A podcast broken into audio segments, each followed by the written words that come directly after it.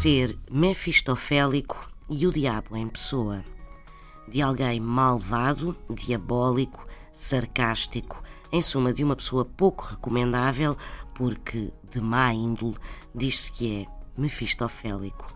O termo vem de Mefistófeles, o ser maléfico que surge no Doutor Fausto e a quem este entrega a alma a troco de fama e conhecimento. Mefistófeles, ou em grego, aquele que odeia a luz, é uma personagem medieval que representa o mal, o próprio diabo. A figura de Mefistófeles foi depois recuperada pelos escritores Christopher Marlowe e Goethe. Ser mefistofélico, diabólico, malvado.